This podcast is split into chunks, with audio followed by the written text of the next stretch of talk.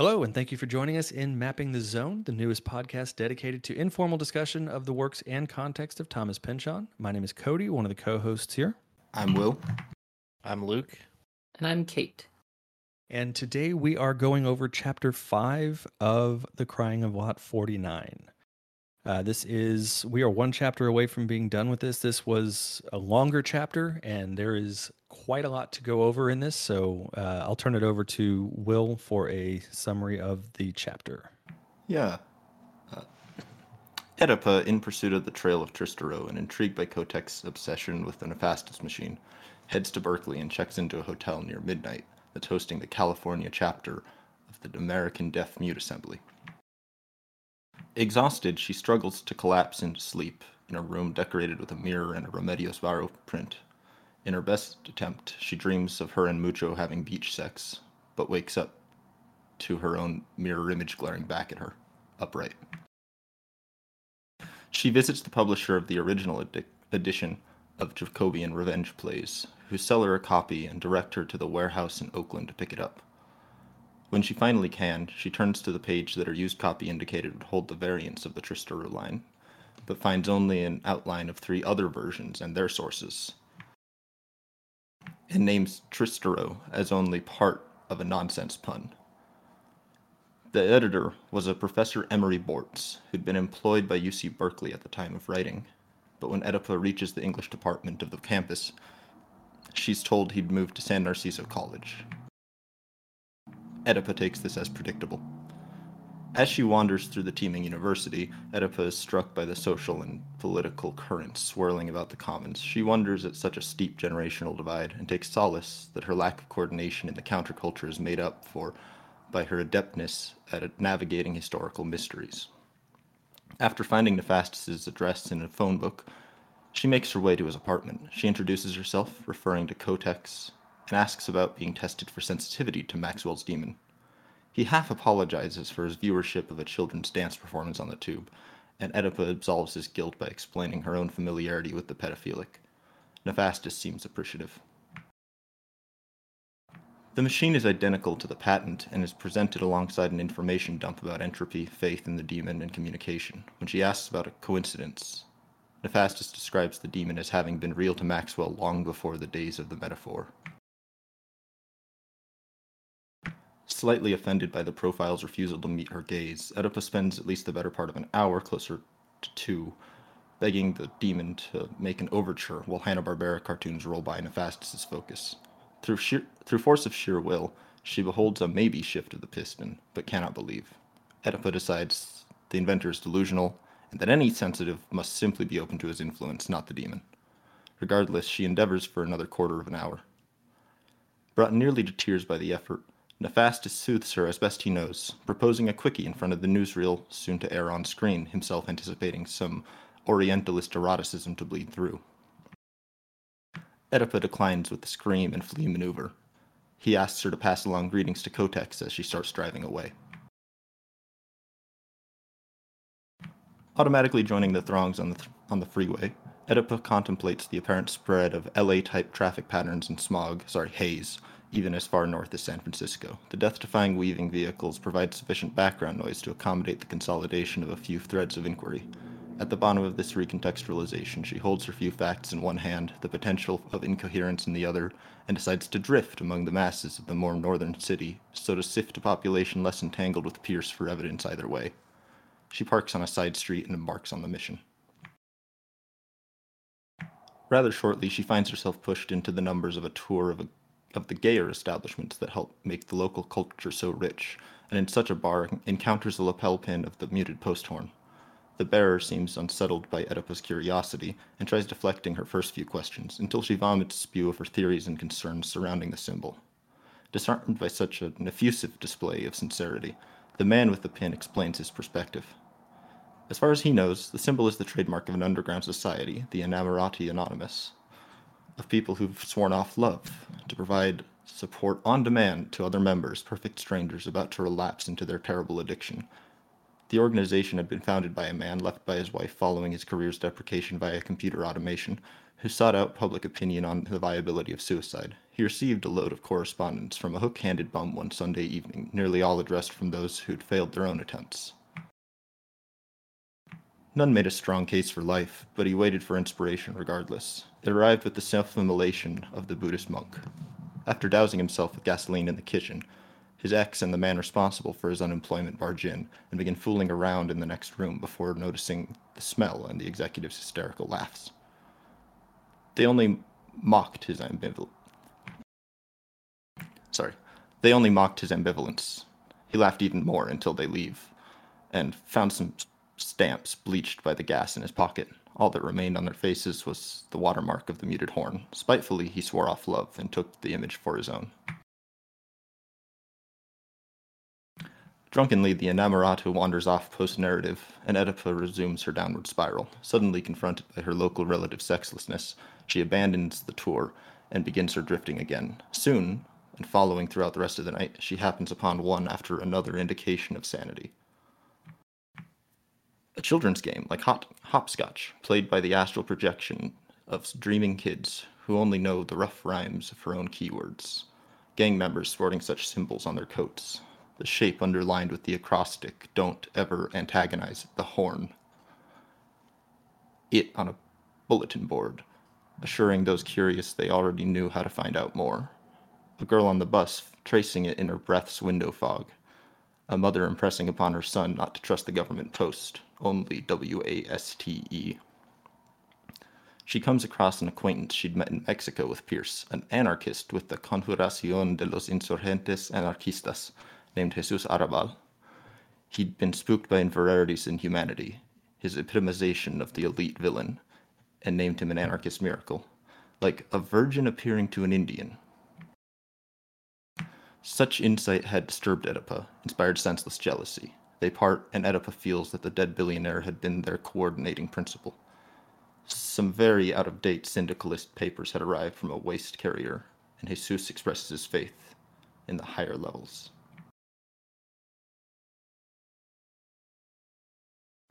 As she wanders, an association is secured.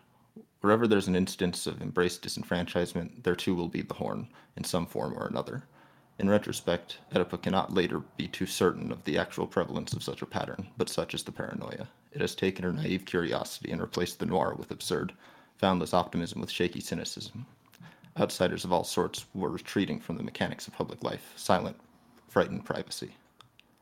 But Jesus and the, and the Inamorato are not the only are not the final brushes of personal connection she'd feel that night. Exhausted and disheveled, she finds an old sailor, blurred post horn inked on his hand, and promises to deposit his ancient letter to a wife abandoned into a waste box. Holding his fragile body, Oedipus shares in his grief, cradles him like a lost child. When his friend appears and helps guide them to the sailor's home, Oedipa can't help but foster her own mourning for her inability to truly save him. He waves her off, and when she hands over a $10 note, he's upset she wouldn't wait for the friend to leave for discretion. Following his directions to the Dropbox, the entropy analogy finally connects for Oedipa. She sees clearly how the sailor's delirium tremens coincide with the infinitesimal slices of a curve that underlie calculus, flashes of hyperreality as severe as her own, but only a progression towards utter mental collapse. She finds it, the waste box, just a public trash can under an overbo- overpass, inscribed with the name and subtle periods alone revealing its true nature. She waits in the shadows for another depositor, then adds the sailor's mail to the pile. Around noon, a young courier collects the contents, and Oedipus sets off in pursuit. She follows him to a rendezvous with a fellow carrier, but continues telling, tailing her original postman for hours. They take train to Oakland, and Oedipus dragged for hours through neighborhoods unknown. Incredibly, his final destination is the same apartment building that John Nefastis inhabits. Somehow returning to her hotel, she's coerced away from the call of her bed and into joining the deaf mute conference party and dancing. Surrounded by what should have been Brownian motion, Oedipa recognizes her own beholding of an anarchist miracle as the masses of dancers sans accompaniment proceed without collision. Finally, sleep. Unable to cope with the density of her night, she returns to Kinneret and seeks her psychiatrist for some any sort of, of assurance. Unfortunately, Hilarius is taking pot shots at her as she pulls up. Dodging bullets, when she makes it inside, the assistant Helga Blamm explains that the good doctor is convinced he's under assault by some outside force. Blamm blames his endless stream of bananas clients. Figuring her recent ab- absence may inspire trust somehow, Oedipa knocks on the office door and Hilarius starts babbling, expressing remorse for some unspoken past ill acts. He confesses to experimentation in Buchenwald, explains his facial therapy methods developed from one such visage, which banished, banished a young Jew named Zvi to hopeless insanity. He threatens to unleash this expression upon his assailants and asks her to pass this message along. When the cops break down the front door, he pulls her inside and reveals that he didn't know who he'd been talking to except for the nebulous other. Through the door, a police officer takes her life story to paper for the news media. Hilarius continues to unload his baggage. He devoted his post SS life to the study of Freud, trying his best to reverse his anti Semitic karma, but knowing he'd end up like Eichmann on trial in Israel. Simply, simply stated, his window for penitence was closed. In his grief, he's left the Gewehr on his desk. So Oedipa retrieves it, says, I ought to kill you. But when she lets him live, Hilarius is struck with tears. He asks why she'd come if not for that, and impresses upon her to hold on to her fantasies, so not to dissolve her individuality. She lets the cops in and finds Mucho in the KCUF mobile reporting unit outside. They record an ultra brief interview about this terrible thing and cut the broadcast. Oedipa follows the van to the studio and is met by Mucho's boss, who seems to feel that Mr. Maas is suffering from some Ill- illness, a plurality of his spirit, a genericization of himself. A happy couple, the happy couple, drive to grab some lunch, and Mucho is preternaturally sure of the lack of romance between Oedipa and Metzger. He begins pontificating on some subjective experience of infinite precision spectral analysis, loving the humanity of a mistuned violin string that a repeated phrase is somehow spoken always in the same voice, regardless of the speaker. Disturbed by a sudden genuine belief in, she loves me, Oedipa confronts him for an explanation of his personality shift. It turns out that one of Hilarius's final acts of semi sanity was to expand Die Brücke to male clients, and Mucho was on acid. Scared, Oedipa believes that she'd seen the last of her husband the day she rented the Impala. He offers to share his newfound peace of mind, but she only shakes no before leaving to return to San Narciso. She realizes she hadn't, couldn't have, asked about the stamp. That kiss goodbye may have been their final. So, quite a lot going on in this chapter. I'm I just want to start off by kind of getting everybody's overall opinion on this chapter as it relates to the rest of the book. I think that if the last chapter, as I talked about last week, sort of represents a point of conversion for Oedipa, then it's likely that this chapter is sort of her her first steps into being not only fully sold into the Tristero and and the conspiracy surrounding the waste post system, but also her understanding that this is something that is truly going to probably take over the rest of her life.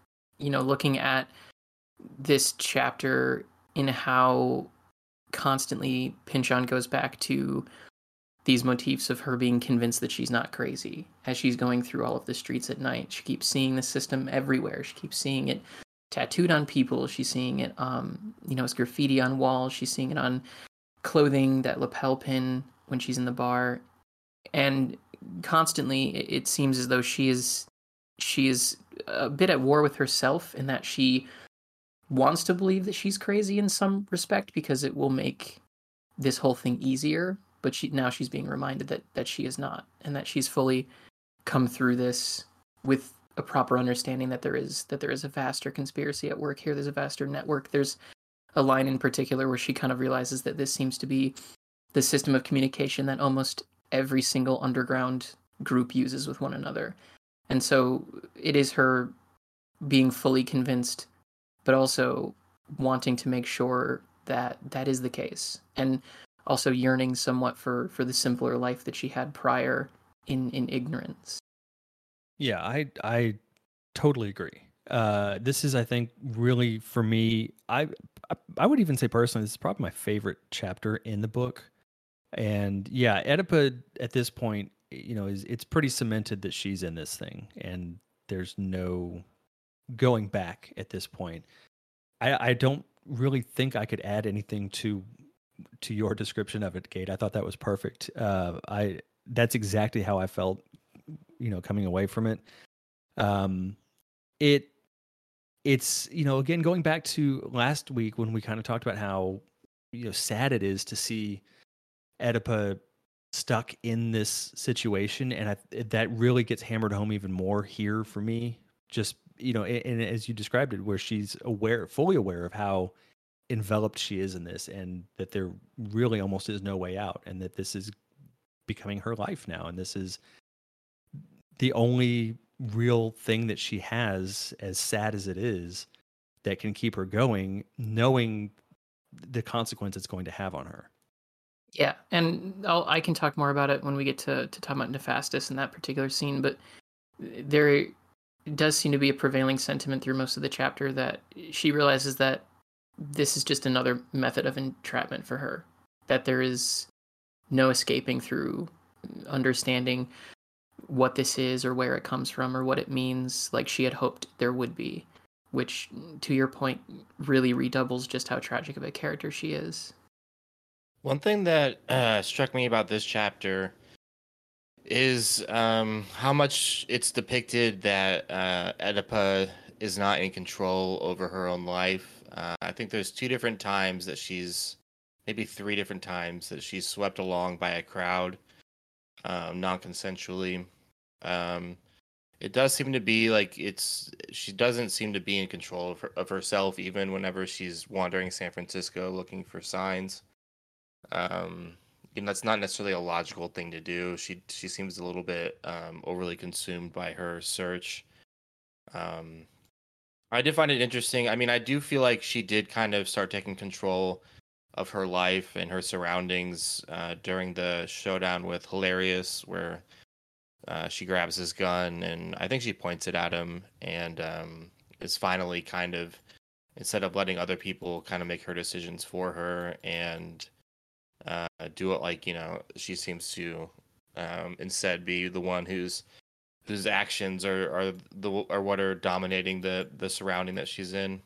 Um, I just find that interesting to think about. I mean, she doesn't. I've talked about this a little bit in past episodes, but you know, Oedipa doesn't have a lot of agency, a lot of control over her surroundings, which you could interpret that as um, being, you know, um, I think nowadays people really love it when women in literature have a little bit more control and agency. But when you think about, um, you know, he was writing this at the same time as Gravity's Rainbow, and a lot of characters in Gravity's Rainbow are kind of similar to Oedipa in this chapter, in that um, they're just kind of being swept along uh, by their surroundings. Like you know, Slothrop is not does not have barely any control over his life.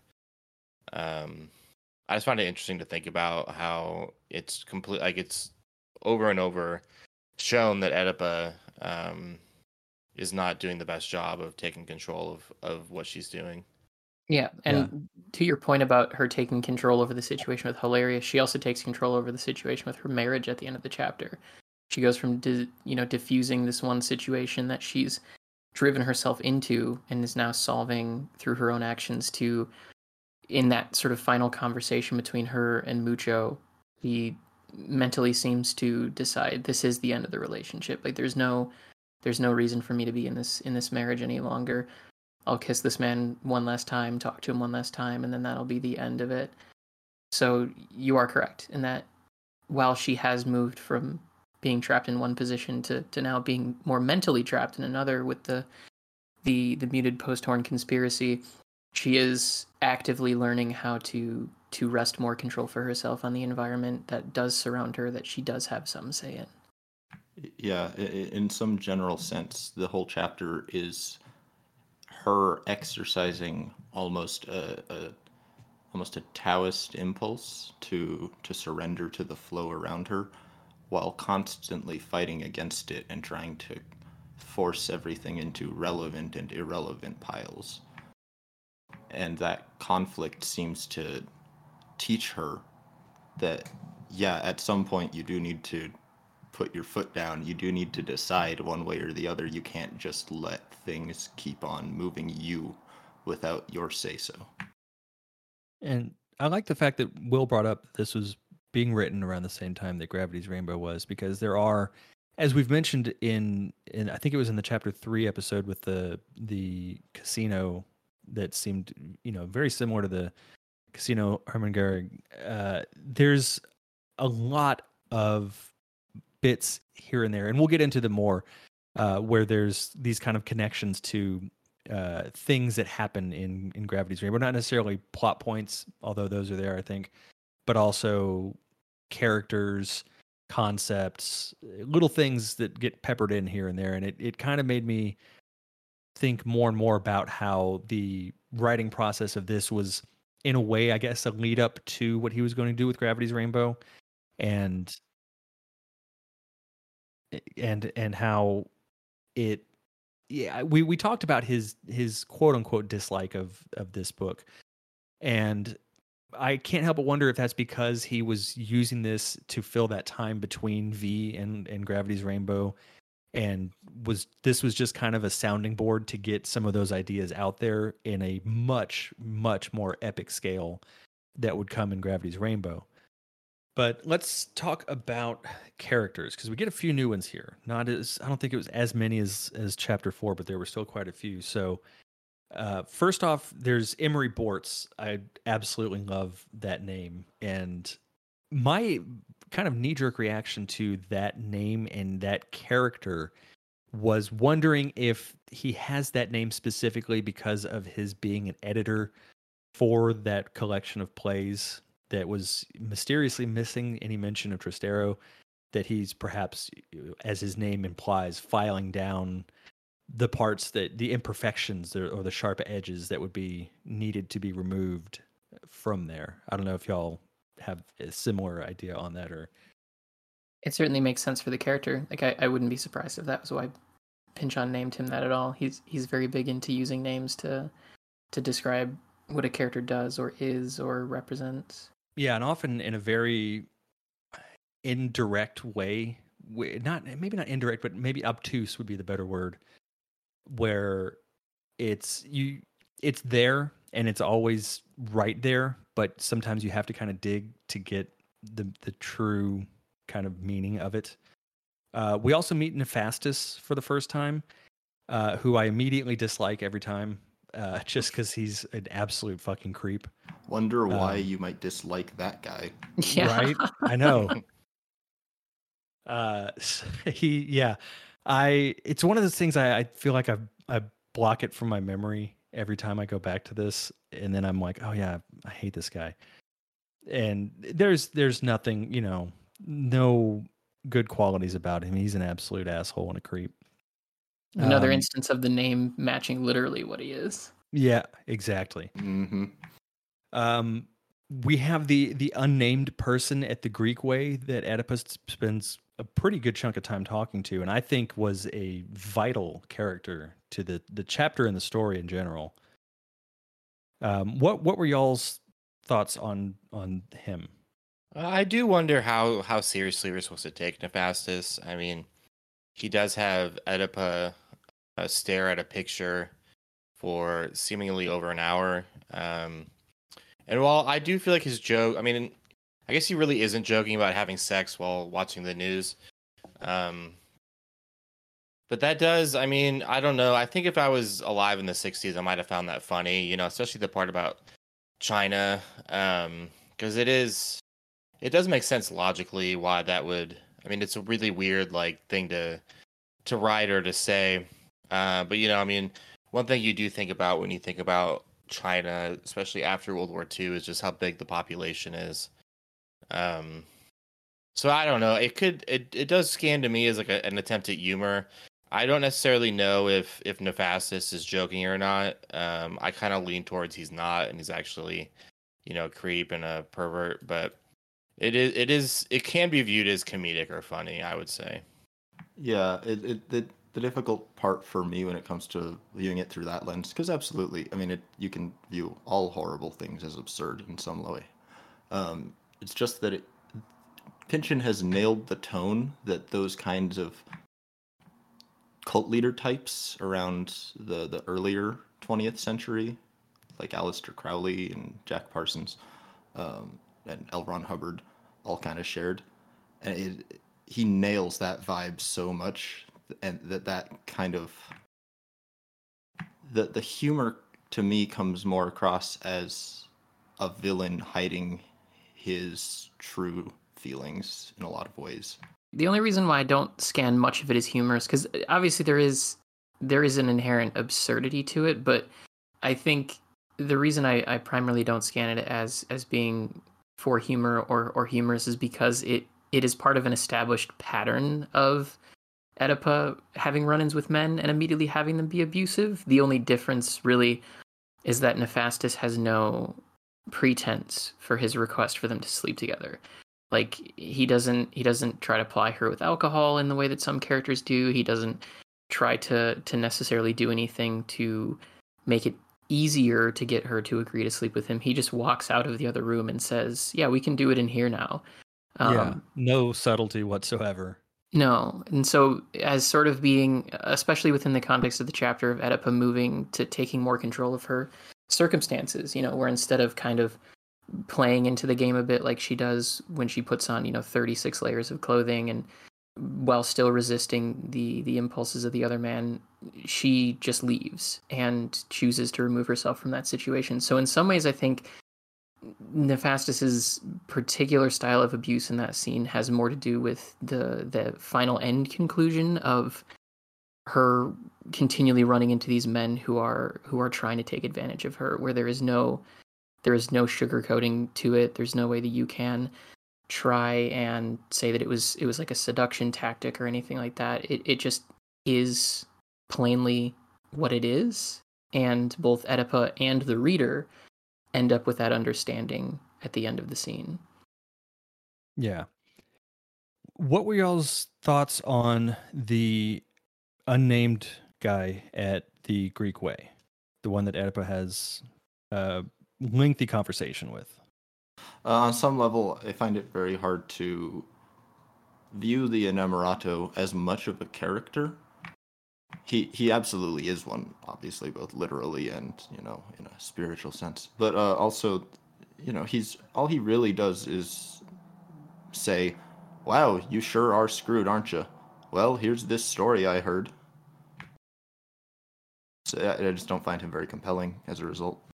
One thing I found interesting about him is that um, I think at the beginning of the conversation, Oedipa reveals, or not reveals, but just acts like she's from the Thurn and Taxi Taxis um, people, and he doesn't have any idea who that is, which did kind of inform me that um, you can be a part of the Tristero and a part of WASTE and um, not know. Like he only seems to know about the Inamorato Anonymous.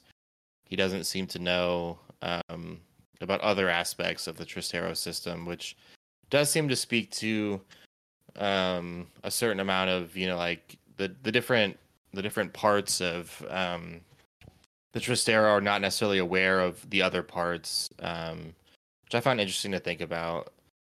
Um, I don't know if that ignorance is intentional or not, uh, but he does seem somewhat ignorant of the greater system that he's a part of. Yeah, and I, that's what, kind of what I thought was really interesting about him is that I I read that as kind of showing how vast waste had become and and and Tristero and and all of it had become to the point that it that even the people within it have no idea how expansive it really is. That there can be these kind of subsects within the same organization that are completely unaware of the other ones that exist out there. I think it also shows the way that things can get co-opted and twisted around, which gets back to what we were talking about last week in relation to sort of the counterculture movement that fell apart and and was ultimately unsuccessful that even when you do have something that is this expansive underground network the symbols are still there that technically anybody can see and they can get co-opted and turned into something else. Yeah and the, the in particular the the ia in general the way it was discussed as complete isolates who respond to calls to uh, help one another. You know, it's modeled as similar to AA or NA, but in reality, what that rings as more akin to uh, just prior to the 60s is uh, the the KKK of that time, and, and it, it in some way can be viewed as a discussion of how for any meaningful subversive conspiracy to function, you need you need information siloing and you need to prevent people from understanding what the left hand is doing if they're operating the right in order to prevent you know one person giving up the ghost um, from ruining the whole cabal but what it also does is it leads to things like the IA springing up, which are just entirely, essentially pointless, because they're not going to effectively help one another stay not in love. I mean, that's it's it's just not it's just not an effective mission, is it? What does it achieve? Yeah, and to kind of build on what you were saying with the information secrecy and stuff, that I did kind of that does kind of remind me of uh, intelligence services, uh, perhaps how uh, the military militaries can be run um, is you know information secrecy. Um, I did do a kind of deeper dive on Operation Paperclip and MK Ultra and the kind of confluence between the two, and that is something that came up some is how um, members of that conspiracy were not necessarily aware of stuff that was going on elsewhere. And uh, this is kind of a general comment about the Tristero, but this is something that the Michael S. Judge and Death is Just Around the Corner gets into is you can, you know, if, if you, this is maybe best viewed through the lens of stuff like WikiLeaks, but you can reduce uh, the CIA down into, you know, people passing messages back and forth. Um, that's what a lot of government is. That's what a lot of intelligence services is. That's what a lot of the military is. Is just people passing messages back and forth, um, which is an interesting way to way to view the Tristero as like maybe a replacement of like you know the counterculture's intelligence service or something. Which does get to Oedipa's point that she's you know as Pynchon puts into the chapter, it seems like waste is used by every single underground subversive group for their communication. Mm-hmm. Even the dolphins. The other thing is just an aside on that scene with the unnamed character is I found the monologue where he goes into the the history of how the IA was founded. A, I do think that that whole thing is is very absurdly funny in the way that it's written, but um, as somebody who reads a lot of David Foster Wallace's work, it's almost Wallesian in nature. The idea that you have this one problem that continually stacks itself over and over and over and over again until it reaches such an absurd point where this man is is going to burn himself in his kitchen in a Buddhist style, and then the the reason why he's going to burn himself enters his house and explains that he is even doing that inefficiently, and this is why Yeah. he was fired. Um, Wallace was uh, obviously a, a pretty big fan of, of Pynchon, but sort of spurned the postmodern movement later in his career. It, it's interesting to see how something like that became so influential in, in his writing, even after he had moved past wanting to use postmodernism in his own writing. Well, something else I thought was interesting about that unnamed uh, character was his his mention in tying into the whole you know, trying to help people who need to be in love. You know, he mentioned specifically that you never see those people twice, and I thought that was really uh, in in comparing that to the signs that Oedipus sees later on and has been seeing. They're, they're never seen twice. You know, she sees them when she wants to see them, and then when she goes back to confirm their existence, it's gone or it's something else. It's you know one of those tricks of the mind where you know a shadow in your room is really just a pile of clothes that the light just happened to hit right at that time. As far as other characters, we also had um, Jesus Arrabal, who I kind of took his whole scene with Oedipa as a sort of literal come to Jesus moment. I don't know what you all thought. Um, well, so first of all, we should give him the, the title he deserves. He's the original Jesus of suburbia. This is yes. yeah. I I thought exactly the same thing. I was actually listening to that album not too terribly long ago. Yeah, um, but I I don't know. I feel like Arrabal is he he seems to me like just kind of a, an instance of true believers who contradict themselves one, once again. Um, like I, I mean, at, at this point, I buy that the CIA is the CIA. It's not actually a separate insurgency group. One thing I found interesting about the his version of the CIA versus the actual CIA, if they are indeed different, is um, that they both want revolutions to happen, particularly in Latin American countries and South American Mhm. countries. Uh, but the reasons they have for wanting that rev- those revolutions to happen are pretty much opposites, which does kind of play into how he views Pierce. Um, I struggled with um, Oedipa's jealousy and exactly what was going on between Jesus and Pierce. Uh, but it does. Uh, the, what I pulled away from it is Pierce seems to be like in some ways the exact opposite of Jesus and what he stands for. Um, Oh yeah. which does it did kind of you know maybe that gives Jesus something to push because it did seem to initially kind of stun Jesus, but then it seemed to kind of motivate him to stay on his path. And I did think it was interesting that perhaps you know Pierce gives him a, an ideal villain, an ideal opponent, like something to push back on. I, I find very interesting in the Jesus section the specific choice of line that he was part owner here with the Yucateco who still believed in the revolution, their revolution. And I, you know, it's the first word of a sentence, so of course it's going to be capitalized. But so then why is it emphasized as well as capitalized? If it's not supposed to be an indication that it it's them rather than a, a genuine grassroots campaign of anarcho syndicalism.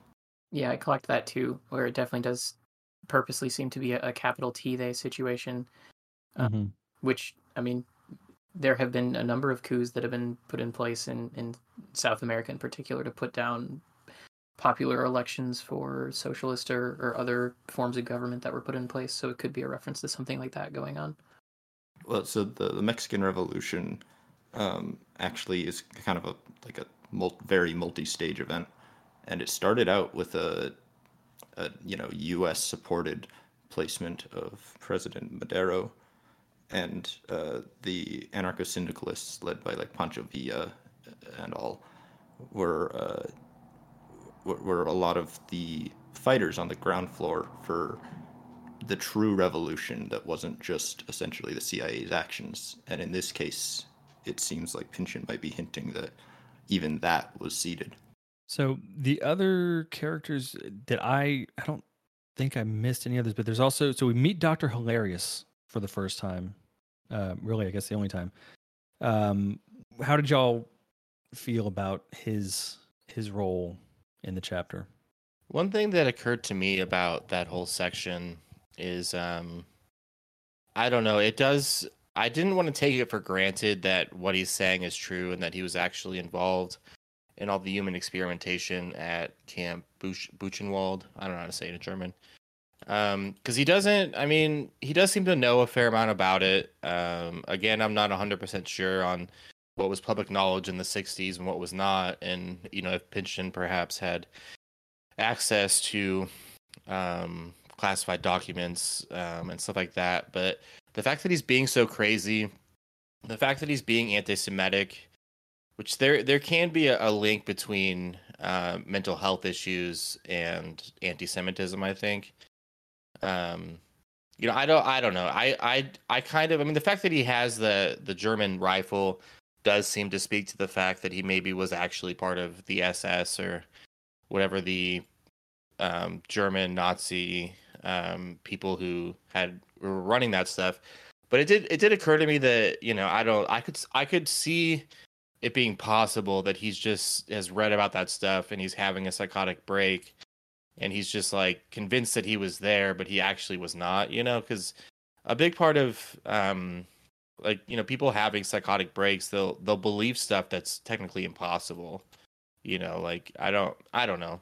I did find it interesting um and especially in the operation paperclip mk ultra you know human experimentation stuff um because it is documented that um the us government made deals with a fair amount of nazi officials to have them uh, be expatriated to America in return for America having access to the research. I, I believe that happened with Japanese scientists as well, um, which is an interesting thing to think about in terms of Pynchon's connections to the military-industrial complex and stuff. But well, I definitely agree with you as far as that the the kind of duality of, of Doctor Hilarius and whether or not because it's never explicitly confirmed that he was where he claims to have been and, and that he did what he claims to have done. So we're kind of taking him at his word if if we can. And yeah, he absolutely could just be going through a complete mental breakdown. I the the first thing that came to my mind reading that section was how it paralleled the, the scene in Doctor Strangelove with um I'm forgetting the name of the uh the characters Peter Sellers' character and um uh, Mandrake and Ripper. Thank you, Mandrake and Ripper. It it it had a lot of parallels to how that scene was set up and it played out, and it makes sense because Strangelove came out at '63, if I'm not mistaken, which would have been around the time that he was writing this. So I, I and I, you know, obviously Pynchon loves, you know, his his TV and, and film references. So I wouldn't be surprised if that was intentionally kind of placed in there uh, to give that kind of dark humor uh, that that Doctor Strangelove carried with it.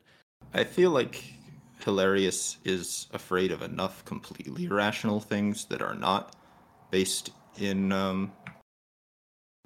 Well, okay, let me restart that sentence. Uh, it. I feel like his his fear of the Israeli spec ops coming to abduct him is delusional enough that make that it makes me not want to doubt his Buchenwald story. I mean, obviously, you know, there's no such thing as a face that drives people insane, but he's also, you know, assuming that the one time he did it proves that it's a reliable process, despite, and he mentions other studies that they did that found much less success. And in particular, it seems to me like his his response to Oedipa not killing him, his just breaking down into tears, is much more of a, a sincere expression of regret in some way than an indication of really anything else, I guess. I think the other thing that lends credence to the idea that he was there, but potentially, you know, through a, haze of LSD, doesn't remember what he did or is undergoing some kind of a psychotic break in relation to whether or not he actually did drive people insane, is the fact that he talks many times about how as a methodology of atonement, he tried to align himself with like Jewish psychoanalytic analytical principles from Freud, as opposed to German, you know, uh, therapists or philosophers. He established his practice in Kinneret, which is uh, a, a, Hebrew word that is used often for the Sea of Galilee that runs through through Israel. So there also does seem to be a desire in him to align with with things related to Jewish people as as he puts a couple of times as a way to to kind of make up for the things that he did in the past which doesn't seem like the actions of somebody who is who is completely hallucinating their experience or just lying. It is also quite possible that he's feeling so much guilt and he's so haunted by what he's done that that has caused him to to have a psychotic episode. I do think yeah. that's possible as well I was about to say the same thing that yeah the the the weight and it would be an enormous weight especially for someone who recognizes the impact that they had in that kind of a situation could absolutely lead to that kind of a breakdown. And I think there's some there's some credence to the breakdown in in in my mind at least when he talks about that that face that I can make a face kind of that there there's such a, sense of this wanting to have this power that no one else can have that I think ties more to the the breakdown side of it.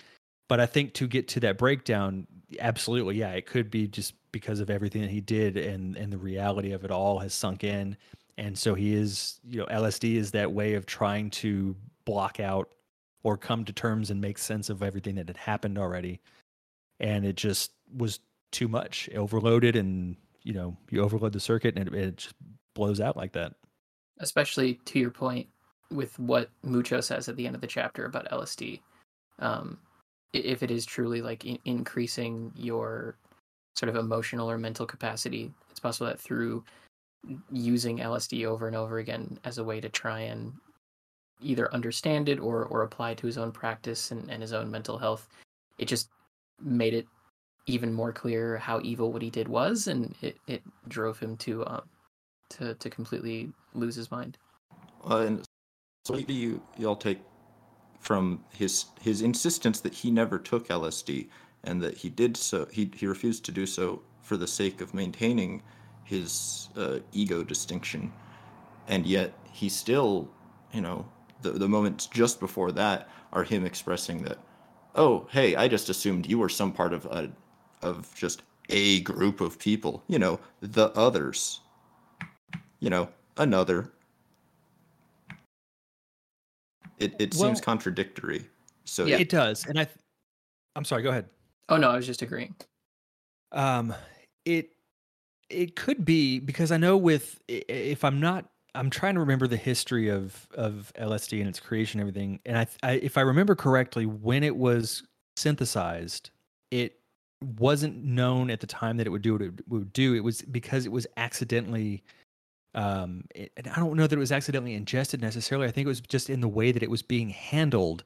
It triggered uh, the the reaction that it had and it could be if that's the case then it could be the case with Hilarius that even just in administering it and handing it out if he's handling it improperly it could be having an, an, an effect on him One thing I That's found, true. yeah, one thing I found interesting is the quote. Uh, At least I know who I am and who the others are, which does seem to speak to the fact that he understands the the psychedelic headspace, um, where he, you know, he's he's he's expressing the fact that he he has not experienced a psychedelic headspace, but he understands it because a big part of the psychedelic head state, um, and this is kind of cliche, but it's also, um, you know, I think pretty true is that people when they're on you know mushrooms lsd whatever they they tend to do this whole like everything is connected you know we're all one person you know like um hippie like you know mother earth type stuff. We're all equal and the same and that kind of stuff. So it does he does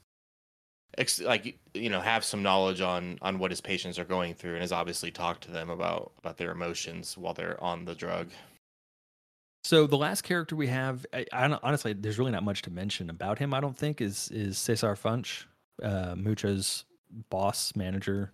Um who's kind of tacked in there at the end um i don't really have anything to say about him particularly if anybody else does All I can think of is that he makes an interesting contrast point where Mucho does have both Oedipa, at least prior to the end of this chapter, and Funch trying to look out for him, while Oedipa is constantly feeling completely isolated.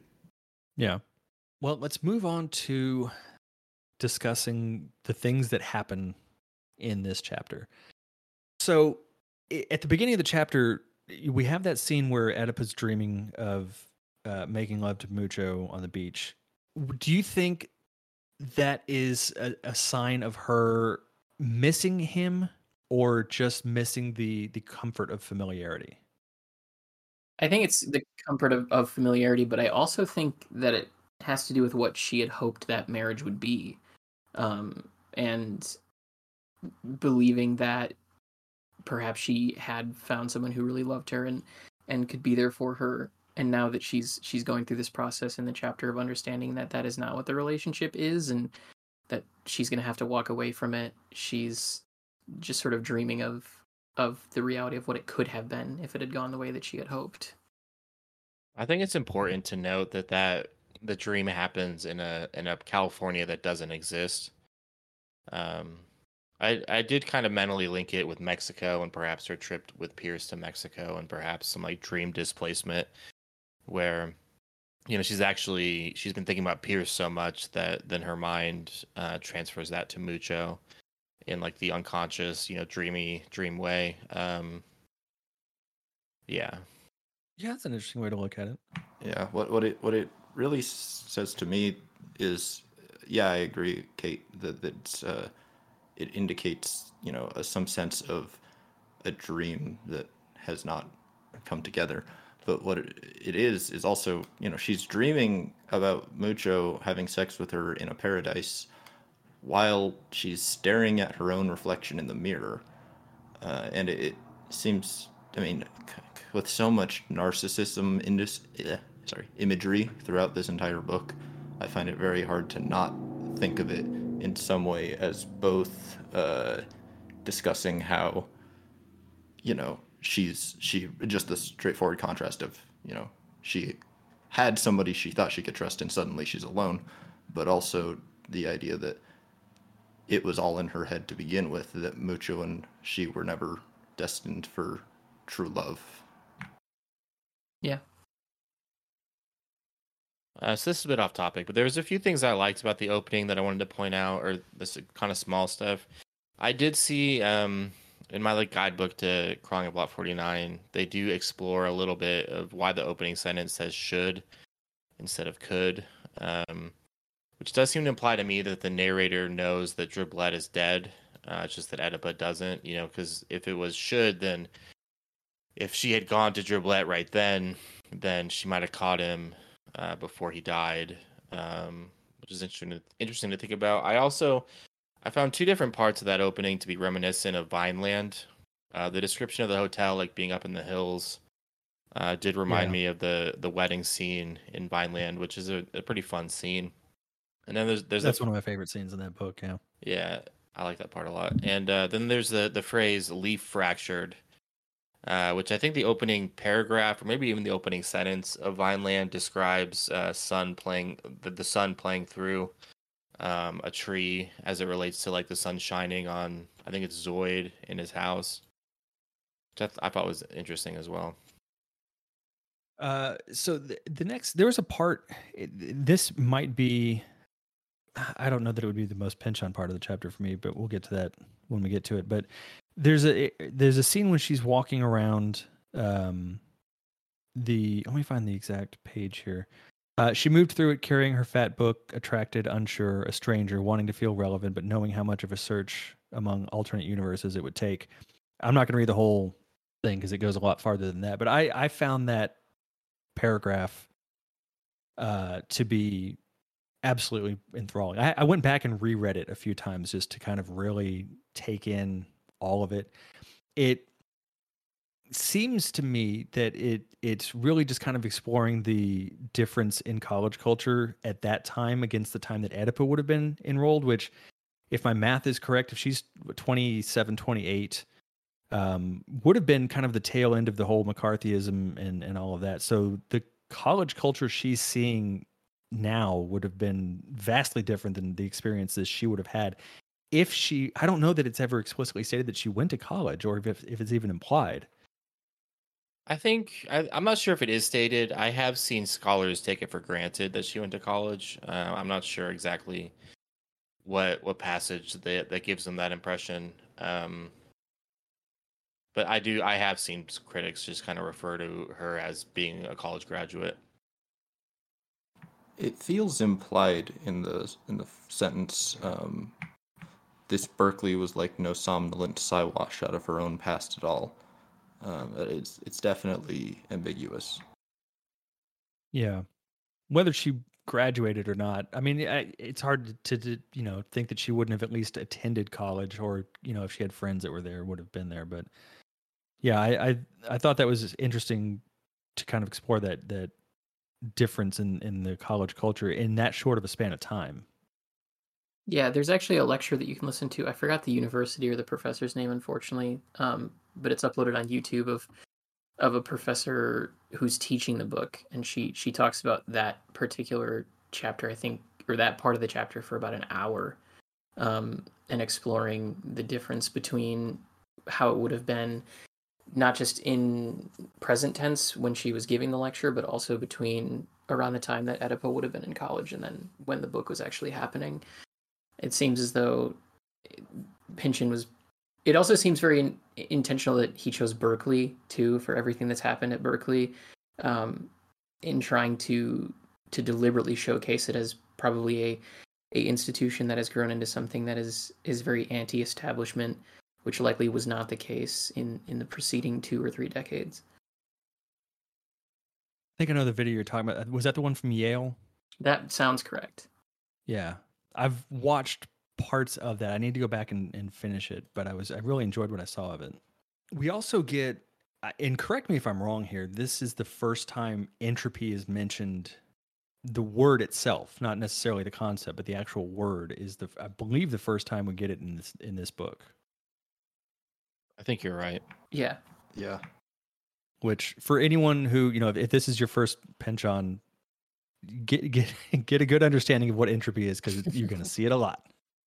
So I, okay, so there was a quote. Let me pull it up here. When she's with Nefastis, and it has to do. Let me pull it up here because I want to get the exact quote. Here we go. The sensitive must receive that staggering set of energies and feedback something like the same quantity of information to keep it all cycling. That I thought really kind of spoke to the whole conspiracy theory side of this in that in order to keep that that going as you know when you get we talked about this before when you get to a certain point in in really any conspiracy theory you pass that point of return and you at that point i think have to start kind of finding symbols and signals where there may not actually be any and you're kind of creating this this self-contained echo chamber even. It's more i think nowadays you can get it more as an actual echo chamber with the internet and everything like that but you have to keep feeding that machine so to speak to keep what you're going after moving forward. Otherwise you stall out and you suddenly have no purpose and no way to keep it moving and, and keep having something to go forward to Yeah, I think that this whole scene with Nefastis, I'm going to try and keep my comments here short because I could talk about this scene for a long time, but I think this whole scene with Nefastis and, and the machine that he's created is really a microcosm of a lot of the things happening in the book as a whole from a standpoint of talking about extracting meaning, of sorting logic from, eh, you know, illogical conceit eh, and eh, just the way the whole way that it's set up to from the the cadence of what happens is so important because she's she's going there after speaking with somebody who has confirmed the existence of of waste as a as a real entity. And she's going there because she's interested in whether or not she is somebody who is going to be capable of operating as a sensitive who's going to be able to power the the sorting engine of the box so to speak. And she's brought into that room she sat down she's explained what entropy is. The the quote in particular where Nefastis says a metaphor it connects the world of thermodynamics to the world of information flow. The machine uses both. The demon makes the metaphor not only verbally graceful but also objectively true is is a pretty bold-faced statement of of all of those ideals of of sorting out meaning from experience and sorting out fact from fiction. And after she sits there and stares at the photo for a really really long time she thinks that she actually makes it work. Like it mentions that she sees out of the side of her eye that she feels as though not only the picture has changed but that the piston must have moved slightly. And then Mhm. it isn't until seemingly television is responsible for breaking her conversation that she fails and then he comes in and tries to initiate a sexual encounter with her. And so looking at it as a microcosm of the whole book it's as if oedipa does contain the possibility that she is capable of tracking down the truth behind waste about understanding the Tristero, that she can be a sensitive, she can be a sorter, she can be somebody who who makes the laws of thermodynamics and information flow work. But it is ultimately going to be outside forces that disrupt that for her. And then the moment she fails, the moment there is an outside force that disrupts her ability to actually complete that, is when suddenly there is another instance of one of her oppressors coming back in to try and keep her in her place. Um, it, it's it's such a perfect scene for so many reasons, but particularly as a sort of gestalt of, of the book's themes and an explanation from from Pynchon to the reader of what's really going on there. I think it's it's absolutely brilliant. I I agree entirely. Um, but it, it is interesting because that that whole phenomenon of her feeling like she might have just seen it before being distracted by random Hanna Barbera cartoons, for one, is incredibly uh, is is a prevalent theme throughout all of Pynchon's works. That particular, uh, you know, coordination of paranoia and distraction, um, and more generally, you know, you know, that is that is paranoia. It is that sense that if you just try a little harder, if you just think about it a little more, it'll make sense. And you you know you're right. You look, the piston has to move. You know it has to move. You're just gonna have to sit there and focus long enough until you see it move. And so, while it is on a symbolic level, uh, very much a, uh, an indication of her being distracted by outside forces in order to prevent her from actually sorting, what it is as well is just a simple e- explanation of how delusional she's become. Yeah, great point. There is uh there's two parts of that section that I found really interesting. Uh, the first is the first is that sentence: the demon collects data on each and every one. If it was just the demon collects data, period, um, it would make more it would it would have kind of gone over my head a little bit more. I wouldn't have focused on it as much, but it did remind me of the fact that you know U.S. government surveillance I think was pretty widespread in the '60s, and I don't I I'm under the impression that wiretaps were not made illegal until like about a year after this book was published.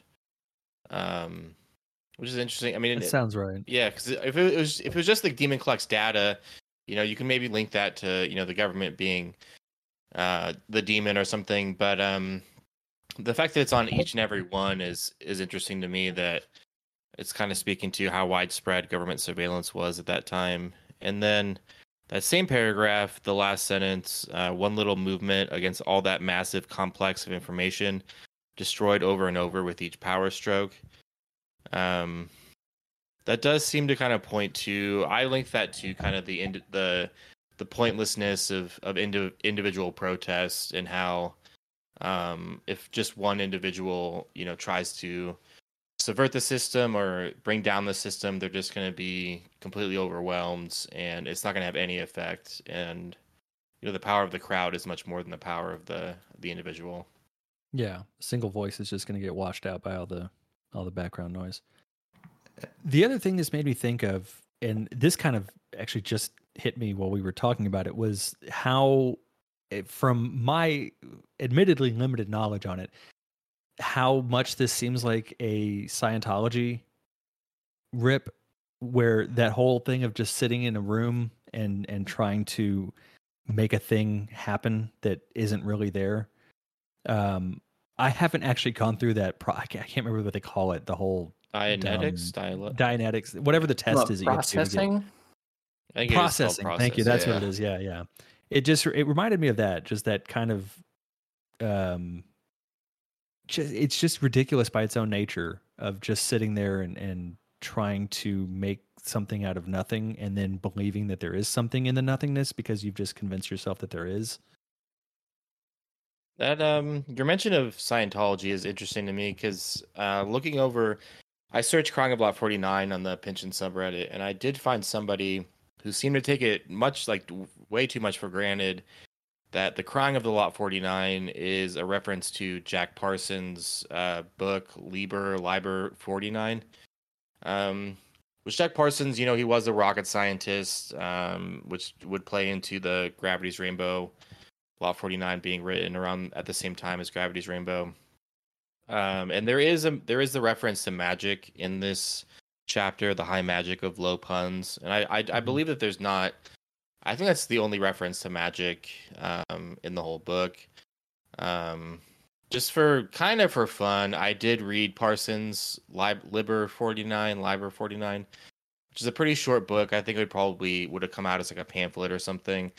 I didn't find anything um, at all, really. I found two different quotes that you could kind of if you're stretching it a little bit, um, you could link towards this chapter. The main one is uh, "Thou shalt be outcast and accursed, a lonely wanderer in abominable, places," which I do think you could link to Oedipa's um, search for meaning in this chapter. But um, I don't know. I the guy on the subreddit, like I said, seemed to seem very sure of himself. Um, and I don't necessarily, I don't really know a lot about Jack Parsons.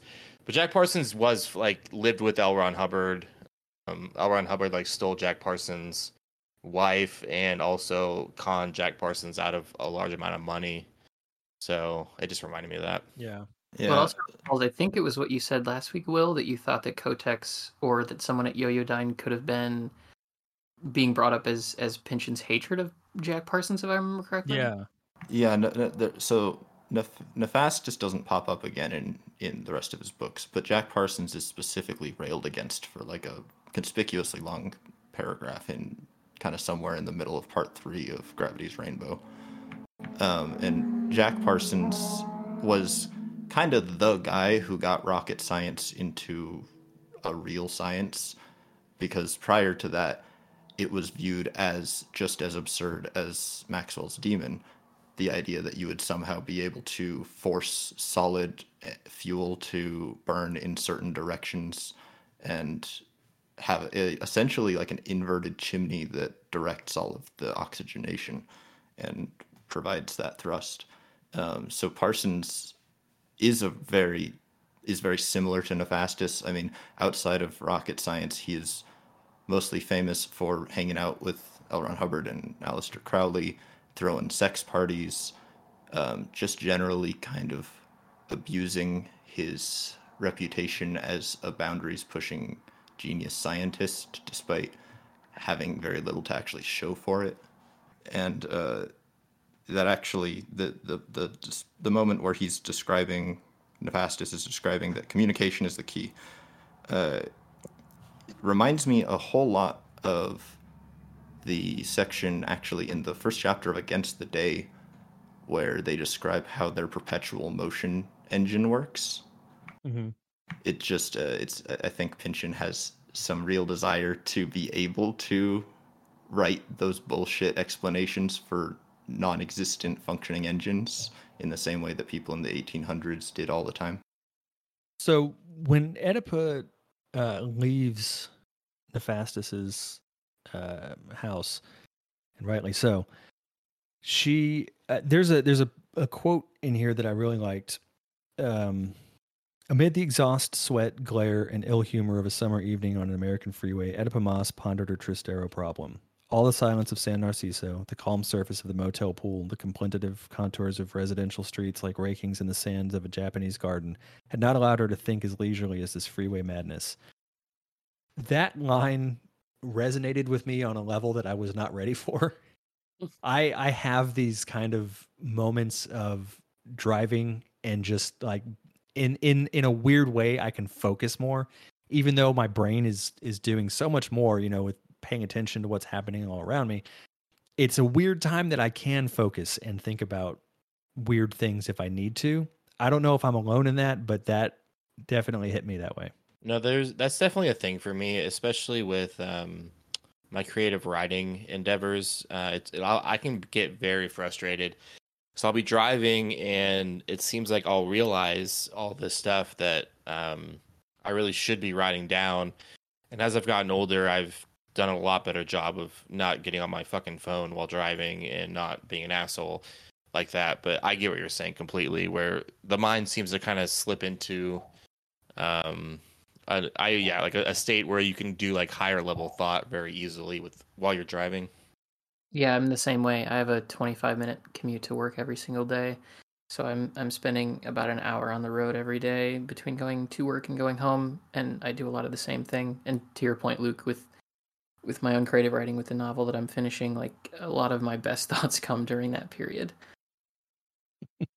Yeah, I, I experienced that as well. And in some way, I think of it as a metaphorical constructive interference. It's an interesting name for it. I like that. So the next little bit that I, I wanted to mention for my reading through of this was uh, this is on page 88 from mine. Um, it says either Tristero did exist in its own right, or it was being presumed, perhaps fantasied by Oedipa, so hung up on and uh, interpenetrated with the dead man's estate. This this to me is kind of that that moment where Oedipa's paranoia and and everything that's happening really gets cemented. This is this is to me like her last grasp at getting out of it, the last opportunity she has to escape the net, so to speak, and put all of it behind her and and move forward with her life in a more constructive way. But obviously where she goes is is the opposite and and falls further into it. Yeah, especially I mean, coming from the previous quote you read out of of driving and just sort of letting her mind kind of wander and relax after her encounter. The other line in that same paragraph where it says she only had to drift tonight at random and watch nothing happen to be convinced it was purely nervous, a little something for her shrink to fix. Like there is definitely an initial impulse there of I I can make this go away if if I try. Um but the the world that she's about to drive into makes that impossible for her. Yeah, it's almost like she's an alcoholic who's like, "Yeah, I'll just ha- I'll just nurse a beer tonight." Right. Mm-hmm. And it just pushes her further down the tunnel. Well, we we kind of already went over the whole scene in the Greek way a little bit when we when we were talking earlier about the the unnamed character there. Did anybody else have anything more that they wanted to add on to that that scene? Well, I'm curious if any of you recognized the cherubic face description of the real Arnold Snarb, and if maybe that was used in another section of the book. And so, as a hint to the identity of Arnold Snarb. I can't don't- say I I've didn't noticed catch that. No. I don't think so. Just curious. Yeah, I mean, I, I I clocked the description, but I can't say that it it matches with anything else from the book that I can Yeah. remember.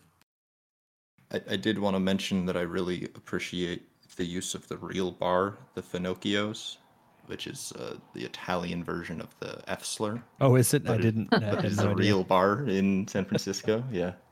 So we also we talked about the the kind of story within the story that the the unnamed guy goes into um, regarding the the IBM um, person who was going to immolate self immolate like the Buddhist monk, and then the um, the guy that was basically responsible for canning him came in and, and told him all about how he's doing it wrong.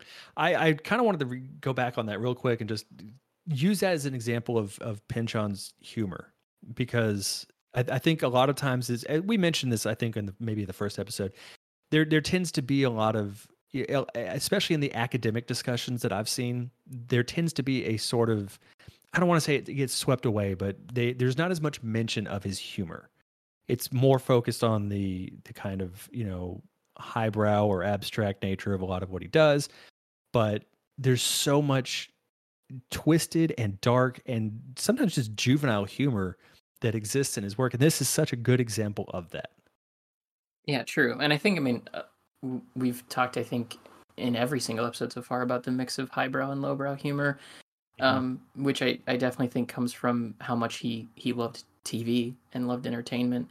And I think you, I think it asked a question, Cody, last week about whether or not the mention of television with the conversation with Mr. Thoth was pointing to anything. I think largely it's pointing to the same thing that the the scene with Nefastis is pointing to, where while the TV is confusing Thoth's ability to recall his memories or his past conversations, it also disrupts Oedipa's ability to focus. I think there's something very real within Pynchon where he recognizes the fact that television can distract people and can confuse people and can be something that is incredibly damaging in one way or another, but also he seems to recognize that the same types of humor or storytelling or or absurd elements of cartoons or or lowbrow humor that is is most commonly associated with television can be used for like good reason and and can add something to for quote- for for lack of a better term higher art. And it shows a real media literacy on his part that he's able to blend those things seamlessly.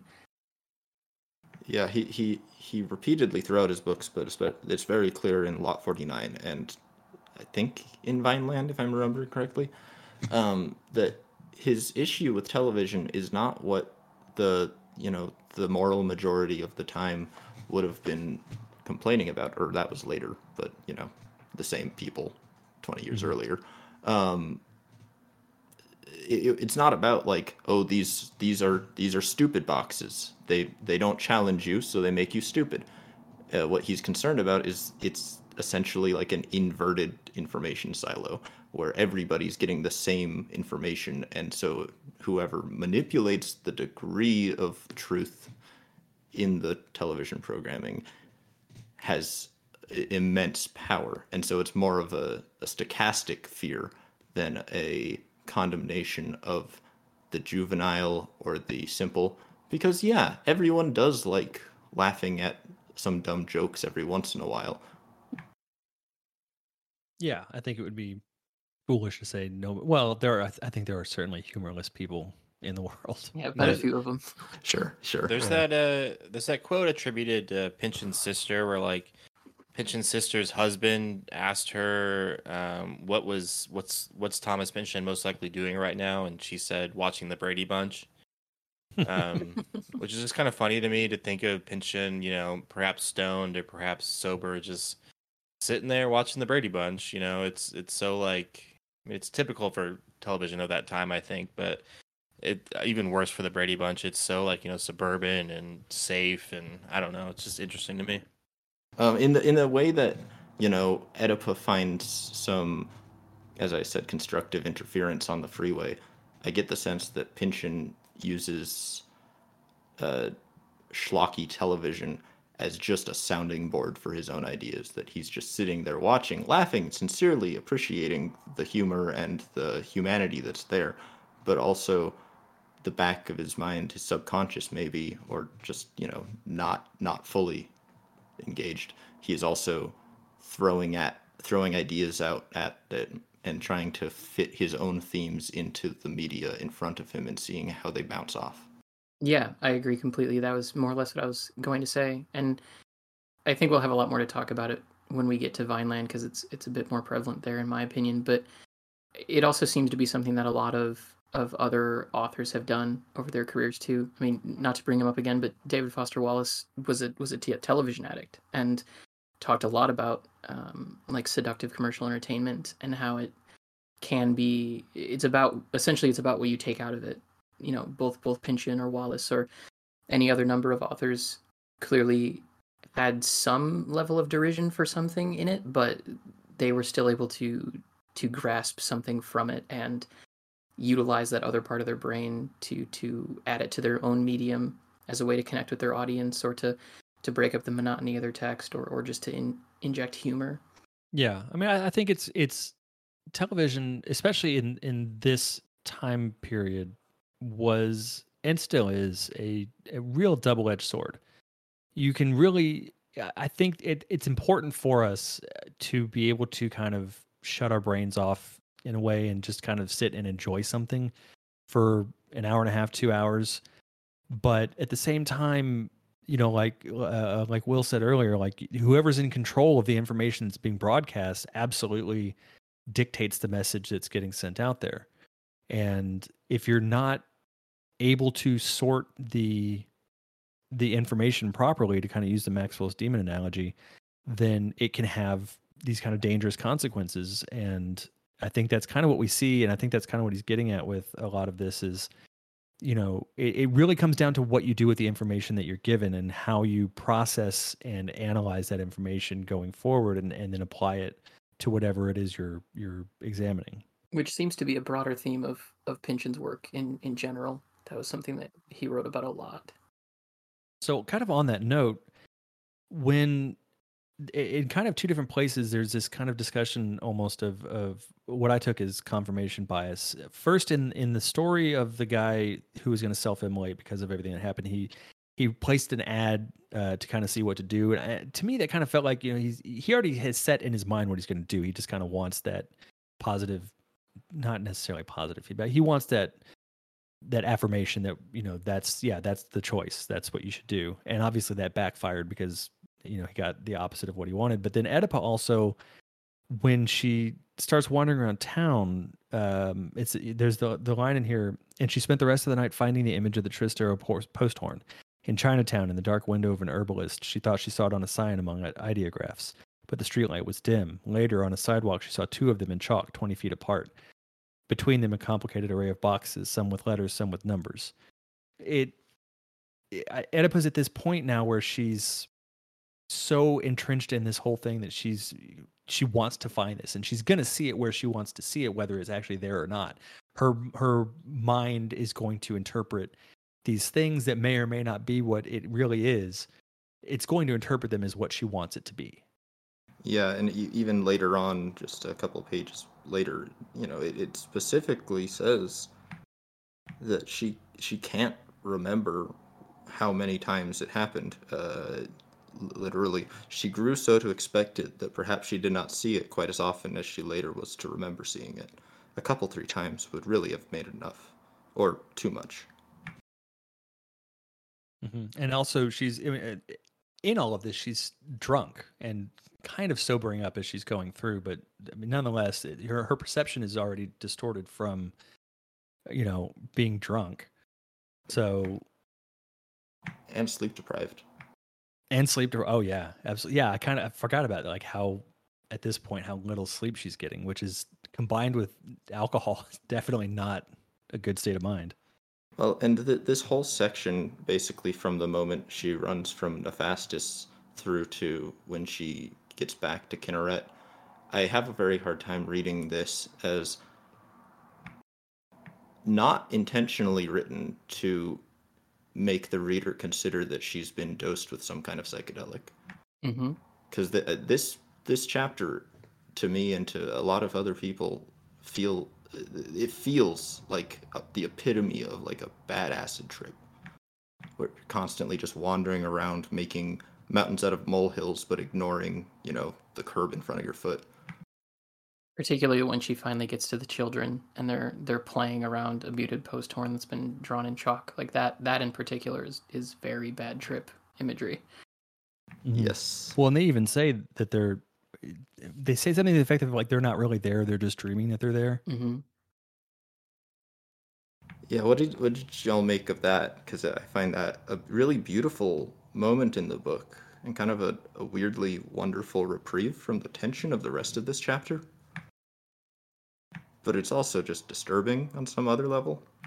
It is. It's it's a haunting kind of thing. I, so I and I mentioned this to y'all um, off off the episode earlier during the week that this whole scene reminded me of of David Lynch's Inland Empire, which it, it it's an amazing film, and it it kind of there were some parallels that I I was thinking of while reading this, and I went back and rewatched the movie uh, a couple days ago, and there's there's a long part of the movie. The whole kind of premise of the film is that this actress if essentially falls into believing that she is her own character and trying to determine what parts of the film are her as the actress and are her as the character is all blended together and distorted and i kind of got that same vibe when oedipus was wandering around in this you know sort of dreamlike or I, hadn't really made the connection to the lsd thing but that would make sense as well.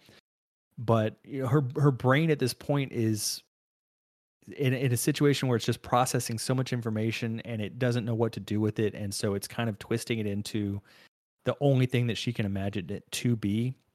And then you have all these moments like when she runs into these kids and they're they're talking about how we're not really here. We're we're dreaming ourselves being here. It had such a lynchian feel to it that you know i i that's where my mind went with it.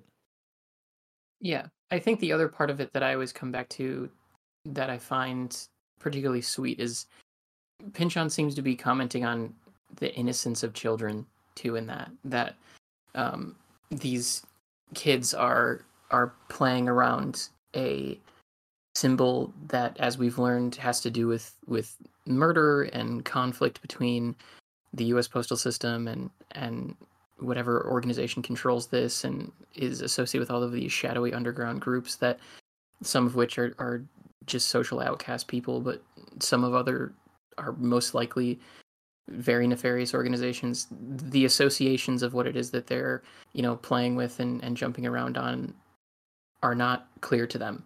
And it's just they they're making a game out of it.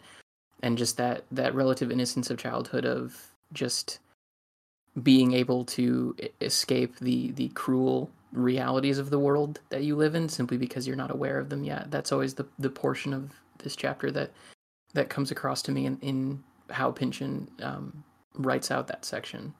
Yeah, and then it's that's not not immediately, but shortly thereafter, contrasted a couple of page later pages later, where Oedipa is realizing the connection between the disenfranchised and the the waste system in the post horn. Uh, it says a child roaming the night who missed the death before birth, as certain outcasts do the do the dear lulling blankness of the community. Yeah. I don't know what that contrast means, but it's right there. I, I mean, it, it, it could very much just be a, a yearning for for childhood again. Yeah, because I mean, she's you know we we kind of get the impression that she wants that return to a simpler time. You know, Mhm. with, with the dream of Mucho and and other you know instances where we've seen that that she's still aware of of how her life was and and still I think wants to be able to go back to that, but just at this point can't. And yeah, definitely kids have that that I don't want to say ignorance of the world around them, but that's kind of what it is. Like they're they're not exposed to that kind of stuff at such a young age. Most of them, unfortunately, there are kids who have to deal with that kind of shit. But so many kids can just, you know, do what they're doing and not they're not worried about all the bullshit that goes on around in the world. And it would be nice to be able to to have that that mentality as an adult. Yeah. Um, let's kind of go back to the uh, Jesus Arrabal um, section of this because I think there's there's a lot that we can kind of touch on, and I know we kind of talked about it earlier, but um, I, I think that's kind of a vital scene. Did did anybody have anything in particular with that scene that they wanted to go over? I looked into. Um, I'm probably horribly mispronouncing the name Bakunin, um, who was a Russian socialist and anarchist. Um, I didn't go too deep into his whole background, but it seemed like there was some interesting connection um, with his character in there. Um, have have any of y'all had any familiarity with that with him? Um, I have seen him mentioned in relation to Ursula K. Le Guin's The Dispossessed, which does get into a um, an exploration of uh, what a what an anarchist society um, would actually look like and how it would function in a pretty in depth way. Um, I think The Dispossessed would have come out. It was the late '60s, early '70s, so it's around this time. Um, but that's the only that's the only place I've seen that proper noun ever is in relation to her research for that book. Yeah, I've, I've never read any book Bakunin, but I, I think generally he's viewed as the father of anarcho syndicalism. Yeah, That, that he's, you know, just kind of the, the guy who tried to combine Max Stirner's egoism with uh, the Marxist dialectic of history. So something else, I- and I don't know if if anybody else picked up on this. There's a a brief line uh, on my edition. It's on page 100. Uh, it's just a sentence. So it went, and my mind immediately went to Kurt Vonnegut.